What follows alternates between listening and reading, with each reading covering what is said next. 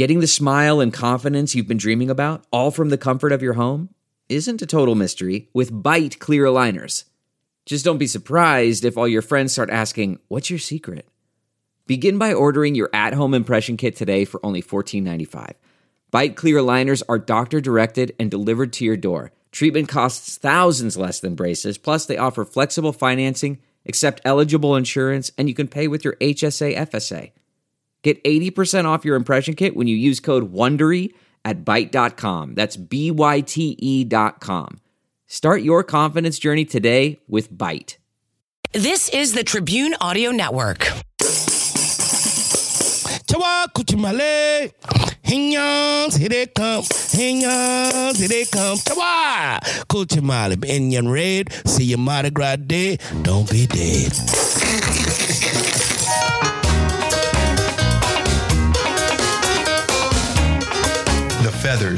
The beadwork, the music, the dancing, a riotous and joyful combination of history and culture.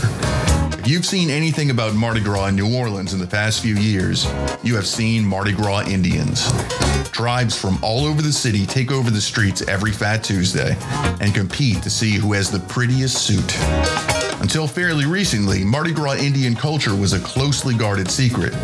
Now, the Indians are seen as cultural ambassadors. Mardi Gras Indian Eric Burt is taking us behind the beads and feathers to talk about what it means to mask Indian and to carry on such a beautiful and unique tradition.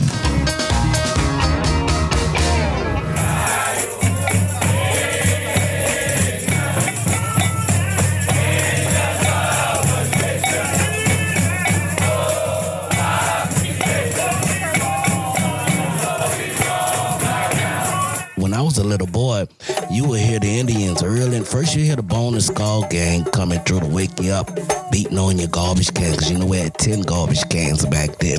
And they would wake you up, and then when you get to the door, you would see these Indians coming through with these beautiful feathers and beadwork and regalias on. And, and that fascinated me the culture of, of, of, the Mardi Gras Indians started way back in, I think it was 1897. So it really are over 100 years old. Back in those days, we didn't, we wasn't allowed to participate in Mardi Gras. So we had to do our own thing on Carnival Day. But my mother wouldn't allow me to mass Indian because back then it was it was violent, you know. Right, they were real gangs. It was real gangs, you know, and, And- and and, they and fought. it fought. Yes, they fought. They killed. They did a whole lot of stuff, you know.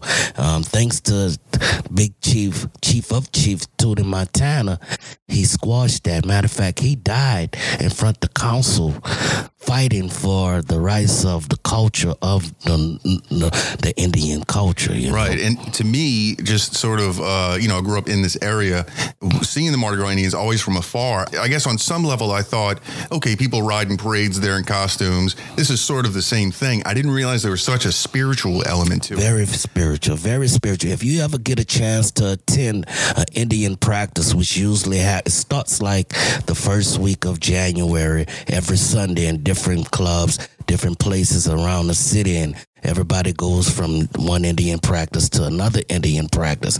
But the spirit that you will feel in those Indian practice is amazing. You know, you're talking to me right now, but when I put a suit on, it's a whole nother level that we go to.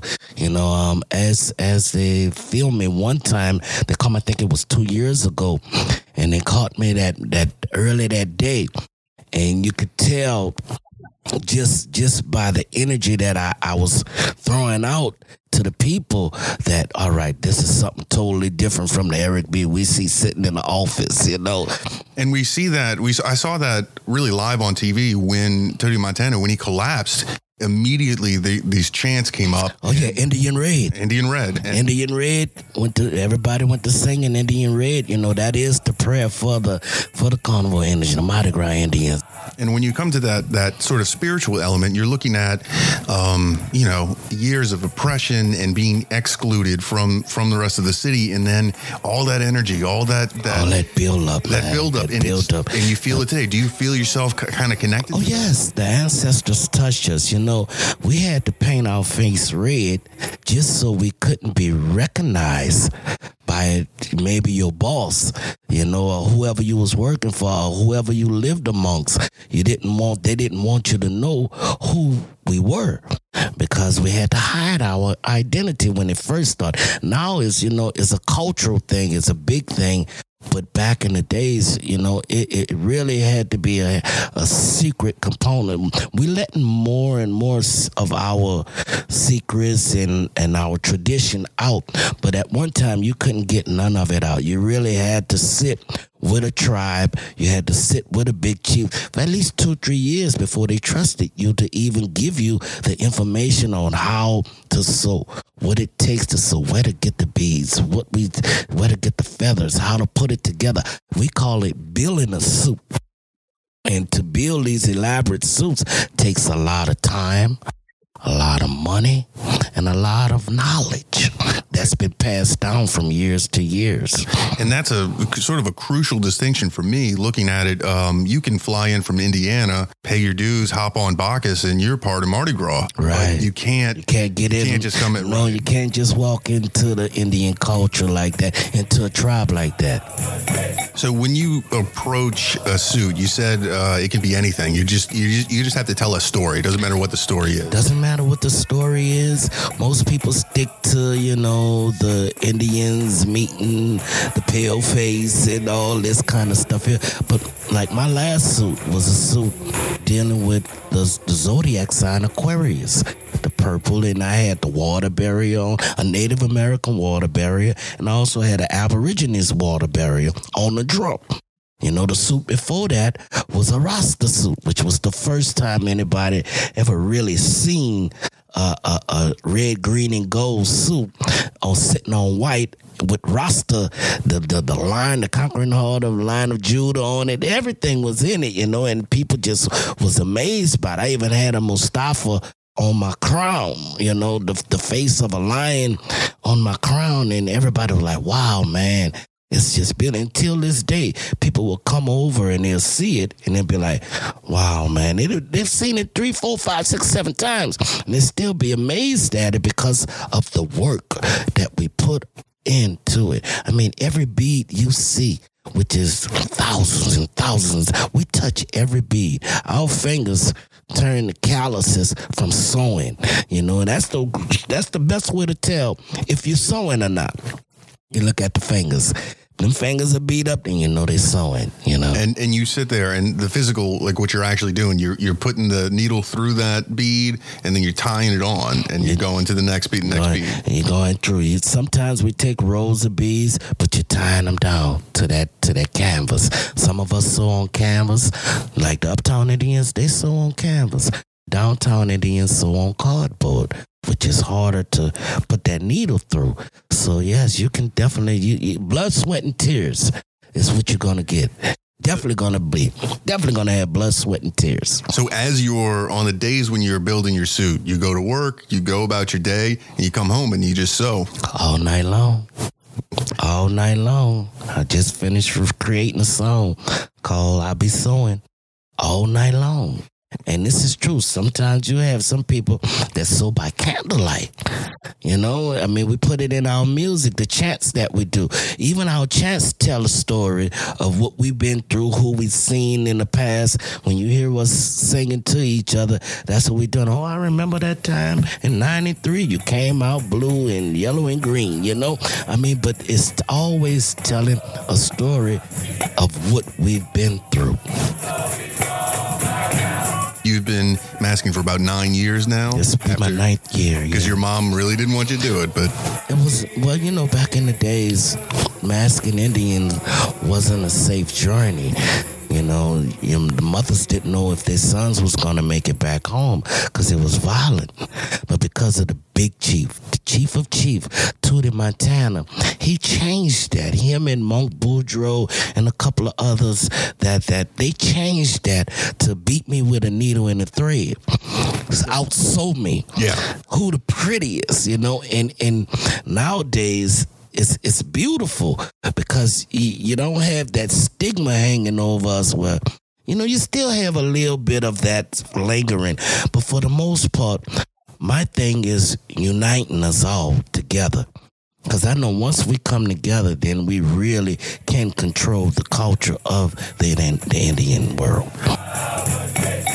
It's, it's primarily men, right? Uh, Right. tribes It, it, it's more. It, it the tradition started out with just men, but now we have queens that are holding, you know, holding the ground and, and putting the work in, and and and they're like, we don't want to be in the back no more. We want to be up front with y'all. So it's it's changing and it's it's evolving, which is a beautiful thing because the queens bring a whole nother level to the Indian culture when we out on the streets, Mardi Gras Day, St. Joe Day, or Super Sundays. These are the times you get to see us. And really, it's sort of one of the amazing things about New Orleans and how we have owned so so many different aspects of of culture. Uh, you know, if you were a kid playing tuba uh, in the middle of nowhere, not in New Orleans, uh, a dorky kid. That's somebody. Or if you were sewing, if you just wanted to sit in your house and sew, no, no, no. But no, no, no. You come to New Orleans, you're a you're you know tuba It's a, yeah, it's just a whole nother. Indian, Once again, yeah. we on a whole nother level because of the culture of New Orleans. You know, if you see my shirt, I am the culture of NOLA. You know, and and and that's the amazing part of the culture here is that people come from all over the world to see see the culture, hear the culture, and also taste the culture. You know, so that's one of our major tourist factions right now. And when you come, when you're talking about hearing it, one of the other shifts, uh, Mardi Gras Indians didn't, they weren't always musicians. Some, like when they started off, I mean, there was always, uh, there were always chants, there was always sort of a musical component, but now it's like, You've got all. Uh, if you're a Mardi Gras Indian, you're a musician too. You're playing something. Truly, truly, yeah. It, it melded at some point. Well, you know, that came in with the practices, you know, because nowadays, if you're masking and you go to an Indian practice, don't go in there without a tambourine. Everybody has to play the tambourine. And me, myself, you know, I'm the drummer, so I'm holding the, the drum down. But there are times when we'll go back to the old days where it wasn't a drum, it was just tambourines, you know. Once again, we're talking about the, the history and the culture when blacks were not allowed to, to create that sound in the street. They weren't allowed to do so we had to make tambourines and make everything that we use to play out to play the music with.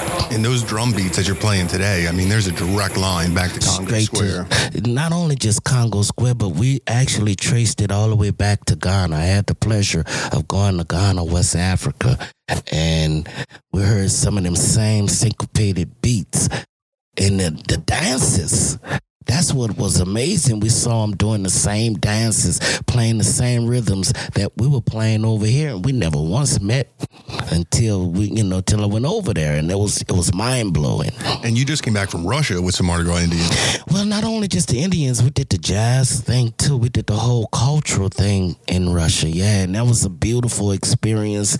To to you know, cause you hear well, watch out for this and blah da da da and politic this, and it wasn't none of that. The people loved us. I mean, they were jitterbugging and and and bouncing around like we was down in the quarter somewhere having a good time, and it was mind blowing because they literally we actually asked a couple of Russian musicians to come up and play with us. And we're like, no, we don't want to hear them. We want to hear the real. The, we want to hear y'all play. So we had to take it to the sixth ward. You know, and they got up, started dancing, and it was just amazing to know that they love the culture and they knew about the culture. And really, I mean, it's that that's the um, universal language right there. You're The music. connecting, Right. And that connects us. right? And I've seen so much, so many connections just on the street. You know, you you you come out and like you were saying earlier, you're in this other place. You know, you're you, you're connected to all this energy, and you see somebody, and there's this this moment when the crowd just connects to to the masker, and, and it, it's beautiful. I mean, Well, it, everybody loves to see when two Indian tribes meet because the energy Right. that comes from out of that circle is amazing. And a lot of Indians, when they meet, they don't remember what they've they've done because the energy, the spirit just comes over you and it takes you to a whole nother level. So once you get in that mode, you know, it's it's just and the people that are capturing it, especially if they're filming uh, or they're videoing and they're capturing it, give us a chance to go back and see what we was doing because really the spirit takes over you.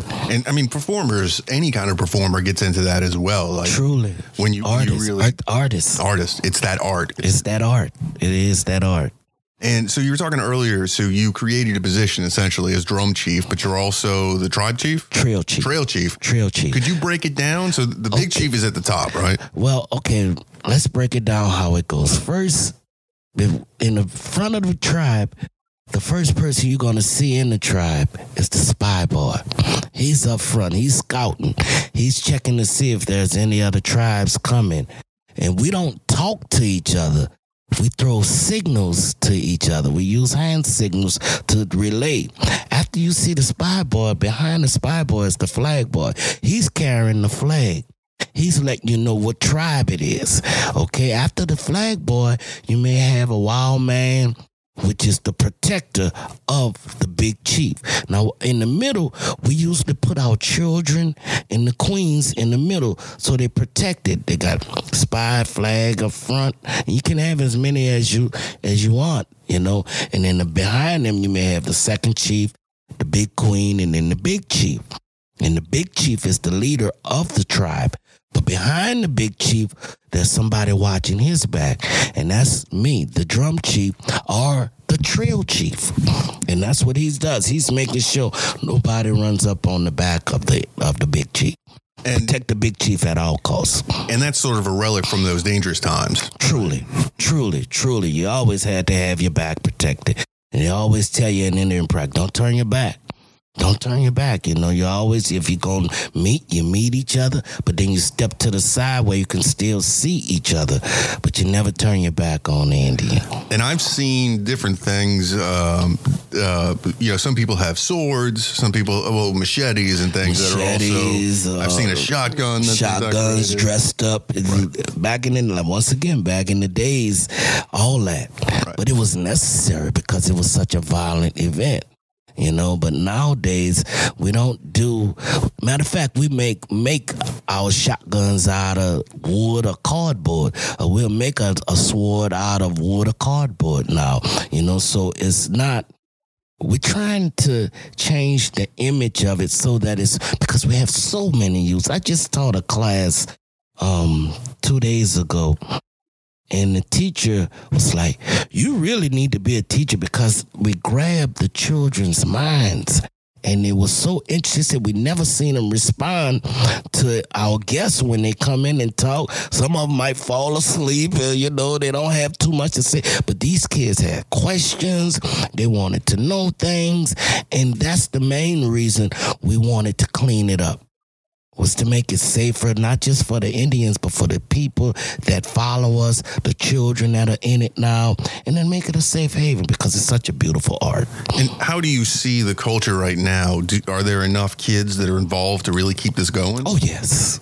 Oh, yes. As a matter of fact, I'm in the process of just finished um, trying to get uh, all the funding together. So I'm getting ready to bring the next generation of Indians to Europe. And um, they're so excited. They are so excited. But if you go to my my page, Eric Burt, you'll see me playing the drum with a little bitty baby boy, four years old. And if you see that expression on his face of him trying to get it right, because that's what, it, what he wanted. He wanted to get it right. He could just beat the drum, but he wanted to play it exactly like he heard it and what he saw me doing. And it's, it's that type of inspiration that lets you know that it, the legacy will carry on. And what are the the types of songs that you're playing? I mean, the, the what are what do you consider to be true Indian music? New Orleans music. So anything in that umbrella. In that umbrella, New Orleans music with a chant. That's the Indian vibe. And tambourine, heavy tambourines, heavy, heavy tambourines, but Mostly it's talking about things that we have experienced in New Orleans. What we're realizing is the next generation wants to do more than just the traditional chat. Now, they do the traditional chat. Don't get me wrong, we don't get away from that because that's authentic. And a lot of times when we do play gigs, that's what a lot of the people want is the traditional chant. But now that we're, you know, influencing it with different types of music and, and putting different sounds on it, it's creating oh an energy that's that's beautiful because we're branching out you know we're spreading out and i love it because it's the next generation that's doing it along with us okay so uh, it sounds like the Indians are in a really great place, and truly, there's definitely been a lot more worldwide attention. Definitely since Hurricane Katrina, shows like Treme. Treme, well, Treme actually put the Indian culture on the map.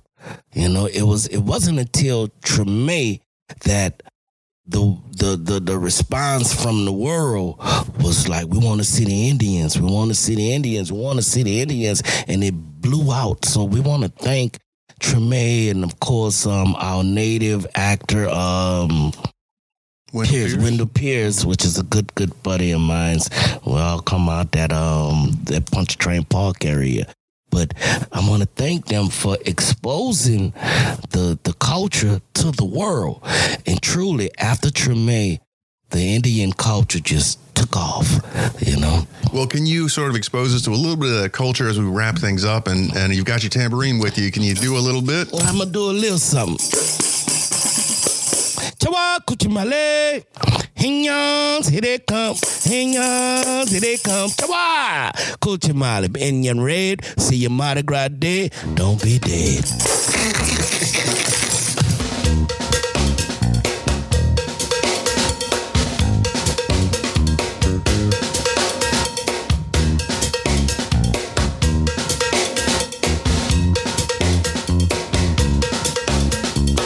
This has been a production of the Tribune Audio Network.